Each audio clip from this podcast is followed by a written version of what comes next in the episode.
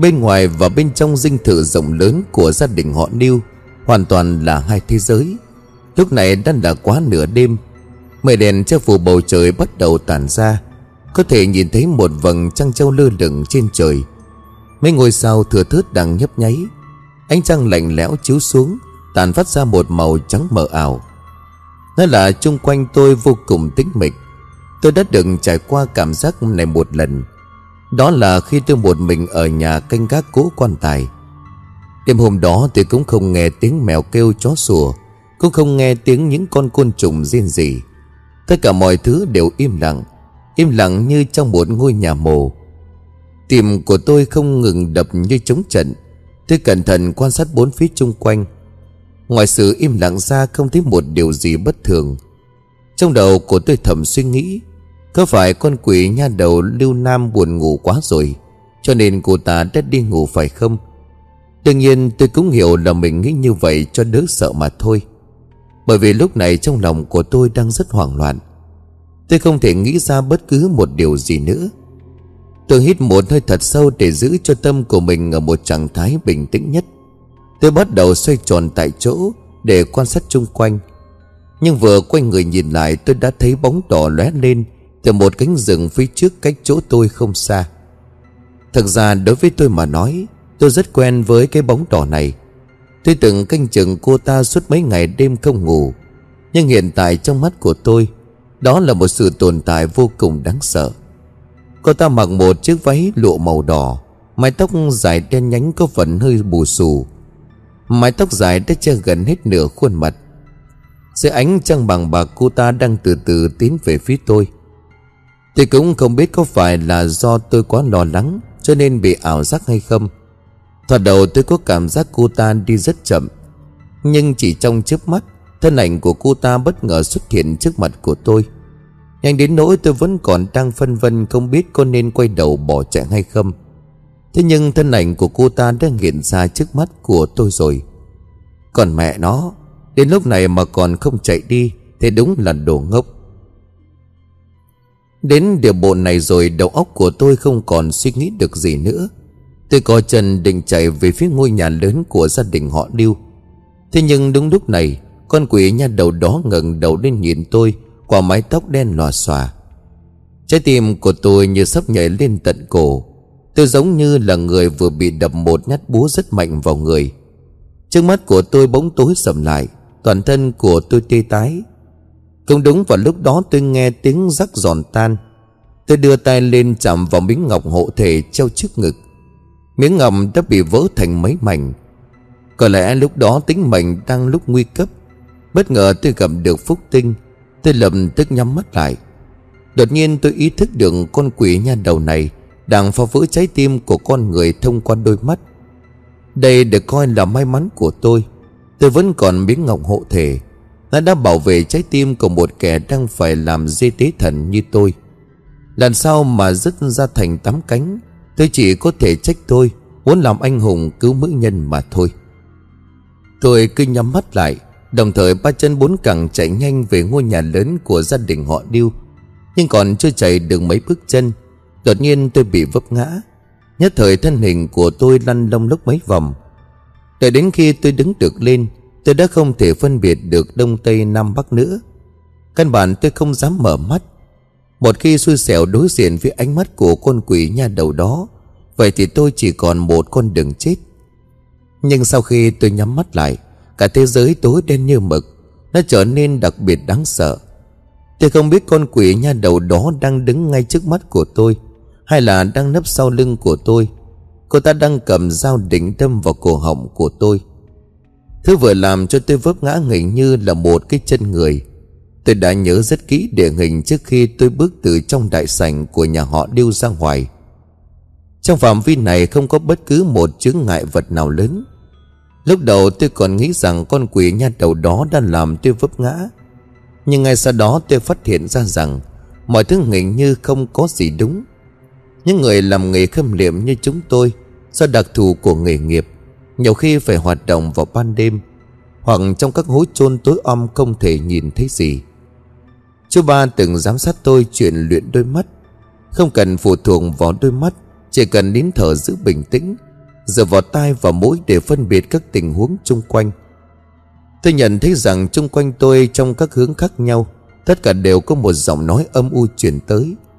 Tôi lắng nghe tần số và biên độ của âm thanh này. Hình như có một thứ gì đó lướt từ bên trên ngọn cỏ. Không khí sặc sụa mùi xú uế Tôi đã ngửi mùi này rất nhiều lần, Cho nên tôi rất nhạy cảm với mùi vị này. Đó là thi khí, Hơn nữa còn là mùi thi thể đang thối rữa. Tôi giật mình chấn kinh miệng của tôi vẫn còn ngậm thanh tâm phù. Trong lòng của tôi thầm niệm cầu chú ngữ Mà lão họ chung đã dạy tôi. Khi mà câu thần chú được đọc đi đọc lại Tôi cảm thấy trên trán của tôi trở nên lạnh lẽo. Tôi đã cảm thấy tỉnh táo hơn rất nhiều. Tôi vẫn lắng tai nghe những âm thanh rồi đến từ bốn phương tám hướng, Còn có cả mùi sắc thối nồng nặc trong không khí nữa. Vốn dĩ tôi đã nghĩ đó là huyễn xác, Chỉ là con nha đầu đang mê hoặc nhân tâm. Nhưng mà bây giờ tôi mới phát hiện ra, Có vẻ như không phải như vậy. Bất giác tôi dùng mình một cái, Toàn thân của tôi ra đầy mồ hôi lạnh. Tôi muốn chạy thẳng về phía nhà họ Lưu. Nhưng lúc này tôi không thể phân biệt được phương hướng. Nếu di chuyển bừa bãi, Có thể tôi sẽ van đầu vào tường mà chết. Trong đầu của tôi hiện lên cảnh tượng rùng rợn, Như lao vào đá mà chết. Hoặc vấp phải cái gì đó, Rồi bị một cành cây cắm xuyên qua ngực mà chết.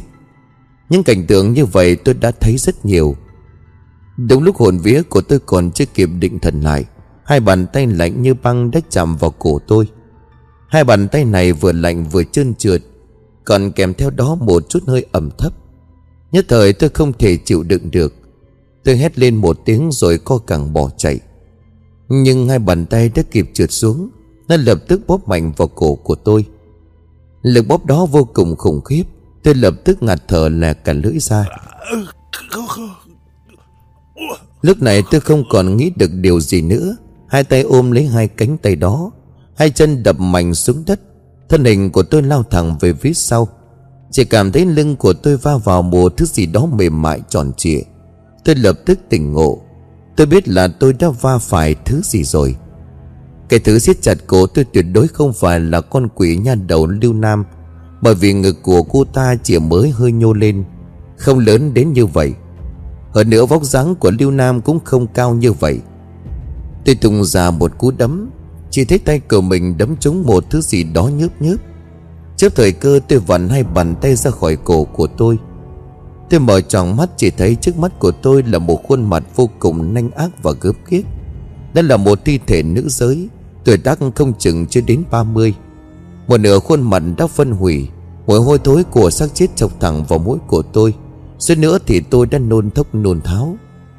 Nếu tôi không thường xuyên tiếp xúc với xác chết, Lâu nay cũng đã quen nếu đổi lại là một người khác, tôi sợ rằng Có thể sợ hãi đến vỡ tim mà chết. Cái thi thể của người phụ nữ này Đôi nhãn cầu trắng đục trợn ngược lên. Cô ta đang nhìn chằm chằm vào tôi. Một nửa cái miệng đã thối giữa phát ra những tiếng u u. Hàm răng nanh sắc nhọn cũng đang chuẩn bị cắn thẳng vào cổ họng của tôi. Không may mà thi thể của người phụ nữ đã bị thối giữa hơn một nửa. Trên người chỉ là những mảng thịt bong chóc. Tôi cố gắng trượt ra khỏi những miếng thịt thối đó. Tiếp theo, tôi lăn người một vòng, Thoát khỏi nhát cắn kinh hoàng đó. Xung quanh tôi không biết lúc nào bỏ lên toàn xác chết, Có cả đàn ông lẫn đàn bà. Chỉ nhìn thoáng qua ít nhất cũng phải có 7-8 người. Trên cơ thể của bọn họ dính đầy vết bùn đất, Dường như bọn họ mới từ trong những ngôi mộ bỏ ra. Tôi vô cùng hoảng hốt, Kể thần trong mắt của những người làm nghề như chúng tôi. Việc gặp khởi thi cũng là chuyện bình thường. Bởi vì sau khi người ta chết, Thân thể thuộc thuần âm, Cần phải nhanh chóng nhập thổ vi an. Một khi thi thể vẫn ngậm một nhụm dương khí, Tức là chết mà không kịp thẳng hắt ra Sẽ có khả năng sẽ biến thành khởi thi, Còn được gọi là trá thi. Gia đình của chúng tôi cũng đã mấy đời làm nghề này. Bản thân của tôi cũng đã làm 5-6 năm. Tất nhiên tôi đã nhìn thấy rất nhiều xác chết nhưng chưa bao giờ thấy quy mô lớn như hiện tại, Mà tất cả đều đã bị chôn vùi dưới đất một vài tháng, Thậm chí là một, hai năm, Thân thể đều đã thối rữa. Điều này hoàn toàn nằm ngoài nhận thức của tôi. Câu may là những thi thể này nhìn bề ngoài thì vô cùng khủng bố, Nhưng mà suy cho cùng cũng chỉ là một số xác chết đã thối rữa. Cho dù có sức mạnh khủng khiếp, Nhưng mà hành động lại vô cùng chậm chạp. Có vẻ như bọn họ đã mất đi chi giác. Bọn họ chỉ biết nghiêng đầu nhìn theo tôi mà thôi. Tôi len lỏi ra khỏi vòng vây. Đúng lúc đó, khóe mắt của tôi chợt trông thấy đống xác chết đó. Có một bóng đỏ lóe lên. Con nha đầu nhà họ lưu lặng lẽ lướt về phía bên trái tôi. Tôi vội vàng cắm đầu nhắm mắt lại, Sau đó quay lại tìm cách thoát thân. Một tay của tôi thò vào trong túi quần. Tôi lấy túi cắt vảy mịn ra, Rồi bốc lên ném. Lúc này tôi cũng có thể không quan tâm được có ném chúng hay không.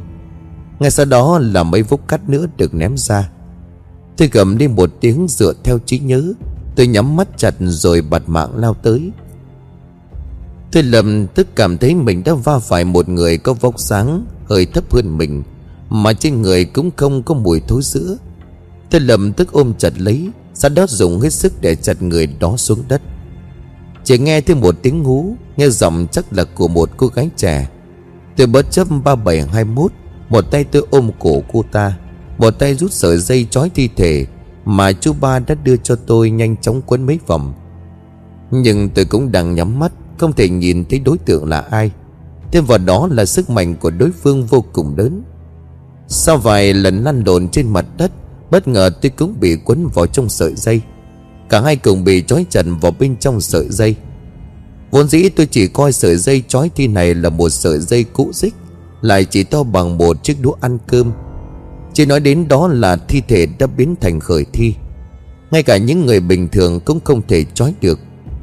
Nhưng sau đó tôi đã nhận ra sự khác biệt. Sợi dây cũ xích này thực sự rất đặc biệt.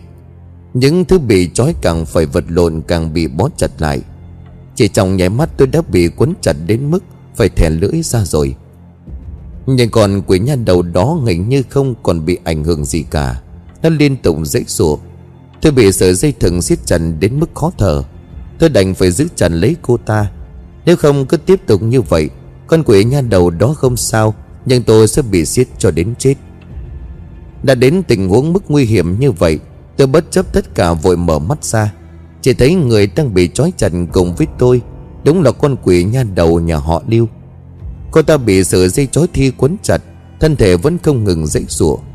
Tóc tài rối tung, Một đôi mắt không nhìn thấy đồng tử Bị bao phủ một lớp màng mỏng màu đen, Trông vô cùng kỳ quái. Tôi ngay lập tức nhận ra rằng Cắt vầy mìn đã có tác dụng.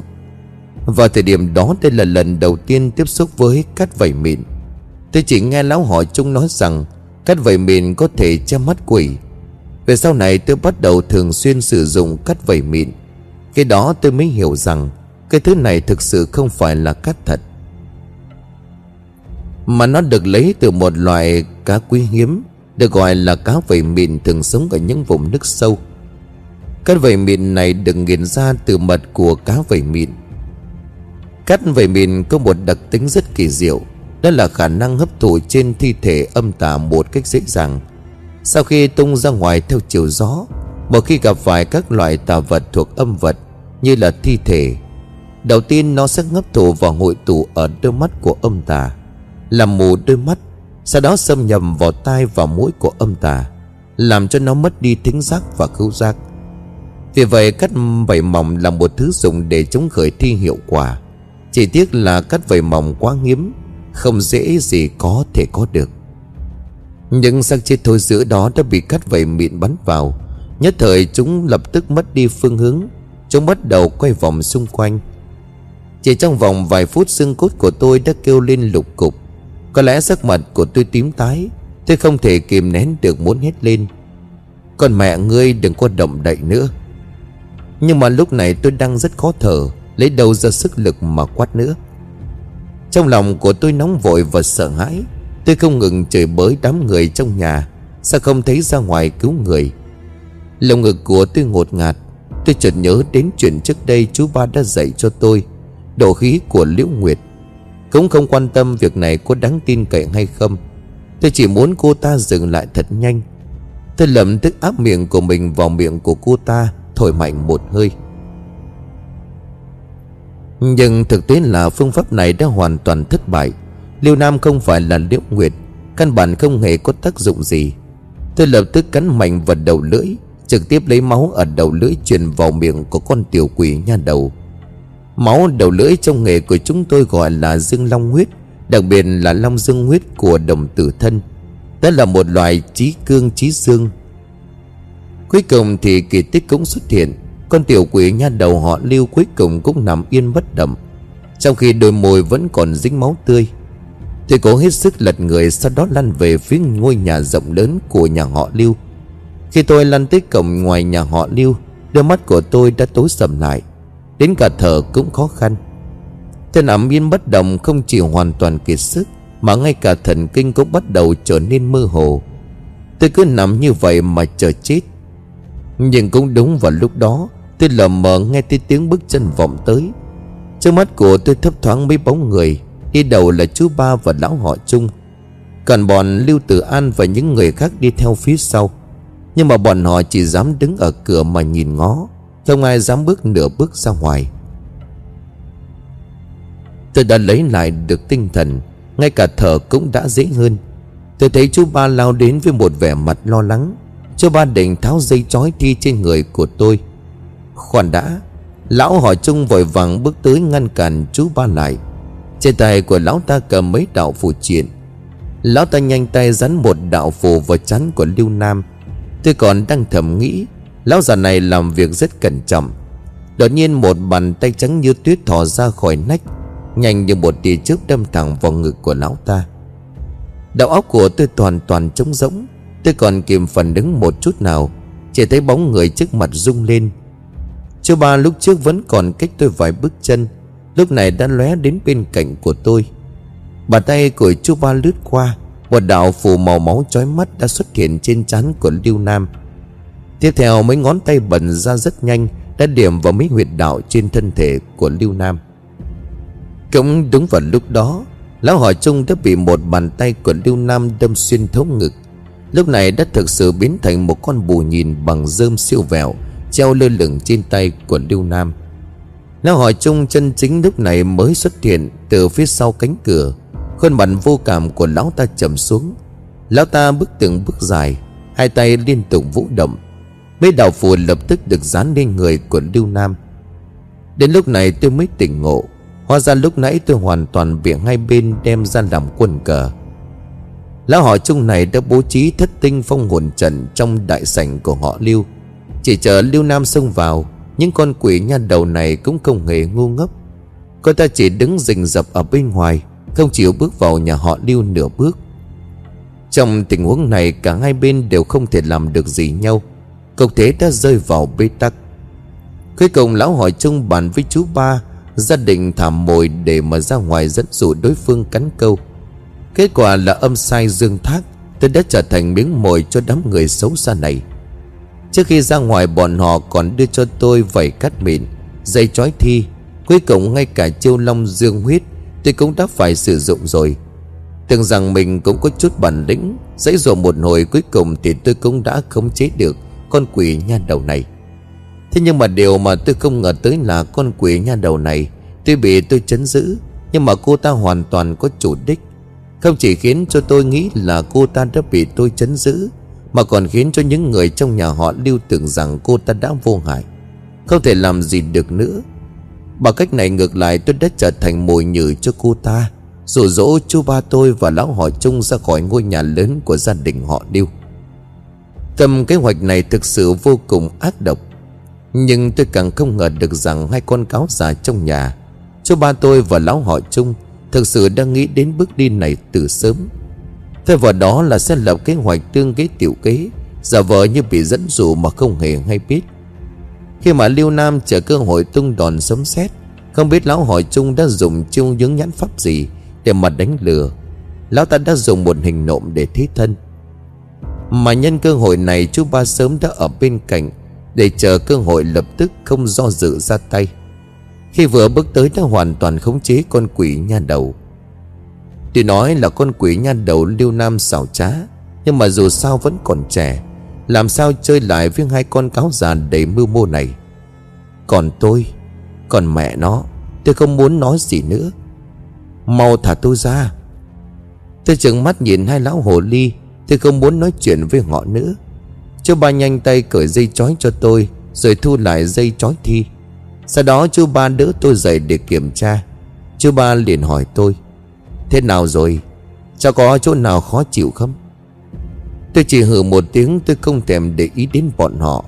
Lão hỏi chung nhếch mép nở một nụ cười hiếm hoi. Lão ta gật đầu nói với tôi Người giỏi lắm. Giỏi cái đầu nhà ngươi. Lão từ đây suýt chết vì các người rồi. Liều tử ninh đứng ở cửa khoe mắt đỏ hoe, Vừa nhìn thấy tôi là cô ta vội vàng lao đến, Nắm lấy tay của tôi, Xem có bị thương ở đâu không. Cô ta run rẩy nói, Không sao là tốt rồi. Tôi định gọi một câu ninh tỉ Thì đột nhiên thấy đầu óc của tôi chóng váng, Suýt nữa tôi bị ngã cắm đầu xuống đất. Có may mà Lưu Tử Ninh đã kịp đỡ lấy tôi Tôi vội nói, Tôi không sao đâu, Chỉ hơi chóng mặt một chút. Lúc nãy bị sợi dây thừng chói thi siết chặt, Nhưng bây giờ thì đã đỡ nhiều rồi. Trong lúc nói chuyện, Lưu Nam đã được khiêng vào trong đại sảnh của gia đình họ Lưu. Tại thời điểm này có thất tinh phong hồn trần phong ấn, Cộng với thủ đoàn của chú ba tôi và lão họ chung Con quỷ nha đầu này dù có giỏi giang đến mấy, Cũng khó lòng mà dãy dụa được. Cả chục người già trẻ gái trai trong gia đình họ điêu Vẫn vô cùng sợ hãi. Bọn họ chỉ dám đứng từ xa để nhìn trộm.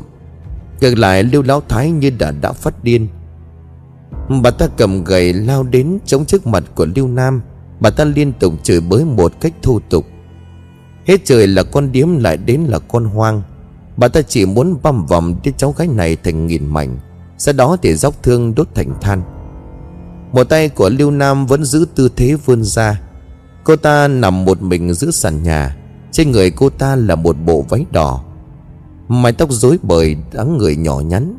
Mặc dù Lưu Nam là một con quỷ giết người như ngoé, Khiến cho mọi người phải kinh hồn đáng đờm Thế nhưng mà trước mặt của tôi lúc này Liêu Nam chỉ là một bé gái 11-12 tuổi mà thôi.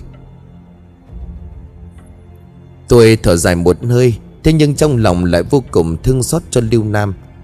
Trung tiên sinh, nhanh lên. Tôi không muốn nhìn thấy con tiện nhân này nữa, Phải lập tức dốc xương đốt thành cho. Lưu Lão Thái vừa chống gậy vừa nhảy trồm trồm như là một mụ già điên. Tôi vô cùng tức giận.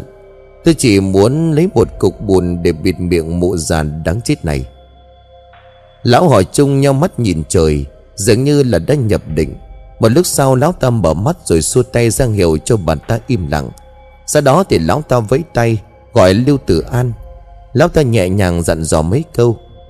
Lưu Tử An vừa nghe vừa gật đầu, Sau đó chạy vào trong phòng phía sau. Không bao lâu sau, hắn ta lại dai ra một chiếc hộp làm bằng gỗ đàn nương to bằng một cuốn sách. Lão họ chung đưa tay nhận lấy rồi mở chiếc hộp ra. Tôi liếc qua thì thấy bên trong có mấy chiếc đinh màu trắng sữa, Có độ dài ngắn khác nhau, Được xếp ngay ngắn trong chiếc hộp. Lúc đầu tôi còn tự hỏi đây là gì, Nhưng mà khi nhìn thấy nó tôi đã hiểu ra ngay, Tôi đã biết nó là cái gì rồi. Đây tuyệt đối là bạch cốt đinh, Tôi nhầm đếm chính xác là 9 cây. Cứ không biết lão họ chung này đã lấy xương người sống ở đâu ra. Thế nhưng mà thực sự lão ta còn có một bộ bạch cốt đinh nữa. Giết nó đi. Mau giết nó đi. Đôi mắt tinh hí của lưu lão thái lóe lên đầy phấn khích. Bà ta nghiến răng trèo trèo, Bộ rằng của bà ta lúc này Còn đáng sợ hơn cả ác quỷ. Lão họ trùng lấy từ trong hộp ra một chiếc bạch cốt đinh ngắn nhất. Lão ta kèm chiếc đinh vào kẽ tay. Trên chiếc đinh thấp thoáng những dòng phù văn Và phù truyền được khắc dày trên thân chiếc đinh có độ dày Bằng một chiếc đũa ăn cơm. Lão ta nhìn chằm chằm vào thân thể của Lưu Nam một tay lão ta vung lên, Rất nhanh chiếc bạch cốt đinh này đã cắm xuống vị trí một tấc dưới rốn của Lưu Nam. Đó chính là quan khiếu đầu tiên của cơ thể con người. Tay của lão ta liên tiếp vung lên Ba chiếc đinh cốt đinh nhanh chóng đâm xuyên vào bao quan huyệt Ở vị trí gần đốt sống lưng. Tôi đứng bên cạnh còn nghe rõ tiếng bạch cốt đinh đâm xuyên qua da thịt. Thân thể của Lưu Nam vẫn nằm bất động Không may là cô ta bị phong ấn, Có muốn giấy rủa cũng không được nhưng mà trong đôi mắt của cô ta, Hiệu ứng cắt vẩy mỏng đất từ lâu đã hết Lưu Nam lạnh nhạt nhìn tất cả những người đang có mặt trong nhà. Ánh mắt của Lưu Nam tôi chưa bao giờ thấy một ánh mắt nào như vậy, Một ánh mắt đầy oán hận và tuyệt vọng lạnh lẽo. Lão hỏi chung này hành động cực kỳ nhanh, Hai tay của lão ta liên tục vung lên. Chỉ trong nháy mắt, Lại có thêm bốn chiếc bạch cốt đinh đâm xuyên vào người của Lưu Nam. Chỉ cần một chiếc cuối cùng đâm vào, Cho dù Lưu Nam có là một con ác quỷ thần thông quảng đại thế nào đi chăng nữa, Kết cục cũng không thể thoát khỏi số phận là hồn phi phách tán. Lão hỏi chung tiếp tục vung tay lên, Trên tay của lão ta cầm một chiếc bạch cốt đinh cuối cùng. Đây là chiếc bạch cốt đinh cuối cùng cũng là chiếc dài nhất. Bàn tay cầm chiếc bạch cốt đinh khẽ dơ lên, Quạt khiếu cuối cùng ở chính giữa đỉnh đầu. Chỉ cần đâm chiếc bạch cốt đinh này đâm xuyên qua đỉnh đầu của Lưu Nam, Lão ta hoàn thành cửu âm phong khiếu. Thế nhưng mà đúng vào lúc mà lão họ chung này chuẩn bị đâm xuống, Tôi không kìm nén được liền hét lên một câu, Cho đã, Đừng. Trong lúc đó giọng của một người đàn ông phát ra gần như cùng lúc với tôi. Liền ngay sau đó một bóng người màu xám chạy tới, Do chạy qua gấp gáp cho nên ngã xuống giữa chừng. Người đó liền lập tức đứng dậy, Lao tới chặn ở phía trước thi thể của Lưu Nam. Đừng Trung tiên sinh, Xin đừng làm như vậy. Người này liền quỳ xuống ôm lấy chân của lão họ Trung mà cầu xin. Tôi định thần nhìn lại bất giác tôi rất ngạc nhiên, Người này thực sự có quen biết. Lưu Tử Ninh ở bên cạnh khét kêu lên, Là chú hai của tôi. Đúng vậy, Người đàn ông này là Lưu Văn Hiên, Cha của Lưu Nam. Và cũng là chú thứ của Lưu Tử Ninh. Người đàn ông này hơi gù, Tóc mai hai bên thái dương đã đốm bạc. Thoạt nhìn thì già hơn cả đến chục tuổi. Chín trong số 10 ngón tay của ông ta đã bị cụt, Thậm chí là không thể cầm nắm được vật gì. Ông ta chỉ có thể dùng cả hai bàn tay Ôm lấy đùi của lão họ chung mà cầu xin. Văn Hiên, ngươi làm cái gì vậy? Còn chưa tránh ra. Lão thái thái thấy rõ người này chính là đứa con trai thứ hai của mình. Bà ta liền tỏ ra tức giận mà gào thét. Bà ta lúc này còn trừng mắt nhìn về Lưu Tử An rồi hét lên. Còn trên lôi Văn Hiên xuống cho ta. Các người không ai được lại đây. Lưu Văn Hiên cầm lên, Bởi vì ông là chú hai, Là bậc trưởng bối. Lưu Tử An và mấy thanh niên khác đưa mắt nhìn nhau, Nhất thời bọn họ thực sự không dám nào tới. Châu tiên sinh Hãy mau ra tay, Hãy tiêu diệt cái thứ hoang dã này trước đi. Lão thái thái lúc này ác độc chống cây gậy, Dùng lão trung nhanh chóng tu nạp lưu nam. Không ai được động vào lưu nam nhà chúng ta. Lô Văn Hiền ôm chặt đùi của lão trung. Lúc này nước mắt giàn rụa Ông ta hướng về phía của Lưu Thái Thái mà khóc lóc cầu xin. Mẹ ơi, Mẹ đừng làm như vậy, Mẹ đừng nên làm như vậy. Mẹ đã hại chết Bạch Mai rồi. Mẹ còn muốn gì nữa đây? Câu nói của Lưu Văn Hiên vừa thốt lên, Trong căn nhà lớn của gia đình họ Lưu, Lập tức vang lên những tiếng xôn xao bàn tán. Tôi nhận thấy bàn tay của Lưu Tử Ninh đang cầm tay tôi liền run lên. Tôi quay sang nhìn cô ta, Chỉ thấy nét mặt của Lưu Tử Ninh tái nhợt, Không còn một chút máu nào nữa. Trong lòng của tôi chấn động, Tôi thấp giọng rồi hỏi, Ninh tỷ à Năm đó có phải Ninh tỷ đã nhìn thấy bà nội tỷ Hại chết gì hay không? Bàn tay của Lưu Tử Ninh càng run rẩy hơn, Sắc mặt xanh mét, Có vẻ như cô ta đang nhớ lại một cảnh tượng Vô cùng kinh hoàng. Tôi chợt nhận ra tất cả, Chắc chắn là Ninh Tỷ lúc còn nhỏ đã vô tình chứng kiến cảnh tượng Bà nội đã ra tay sát hại dì ngay. Cảnh tượng kinh hoàng đó đã trở thành nỗi ám ảnh trong tâm hồn thư giải của cô ta. Người, người là đứa con bất hiếu. Liêu Thái Thái lúc này run rẩy vì tức giận. Là ta Chính ta đã châm lửa thiêu chết con điếm đó. Thì đã sao nào? Còn điếm đó đáng lẽ phải chết từ lâu. Cha của Lưu Tử Ninh và những người khác đều tỏ ra vô cùng sợ hãi. Đám người thân thích bên ngoài cũng có những biểu hiện khác nhau. Cha của Lưu Tử Ninh vội vàng bước tới giận tới áo của mẹ mà nói Mẹ mà đừng có nói linh tinh. Dì hai bị chết cháy liên quan gì đến mẹ chứ? Sắc mặt của Lưu Thái Thái vô cùng nanh ác. Bà ta liền hất tay con trai của mình ra. Sau đó thì cười phát lên rồi thẳng thắn nói, Chính là ta đốt. Con đàn bà hoang dã đó, Ta muốn rút cân lột da của nó ra, Để cho nó giống như con mẹ của nó ngày xưa. Vĩnh kiếp không có được siêu sinh. Mùa già này quá điên rồ Đúng là một lão quái vật. Tôi liếc nhìn chú ba rồi chuẩn bị lặng lặng bước qua. Tôi muốn hỏi chú ba có thể giữ được Lưu Nam hay không? Ít nhất đừng để cô ta phải chịu cái kết cục Bị đóng bạch cốt đinh, Hủy hoại cả linh hồn và thể xác.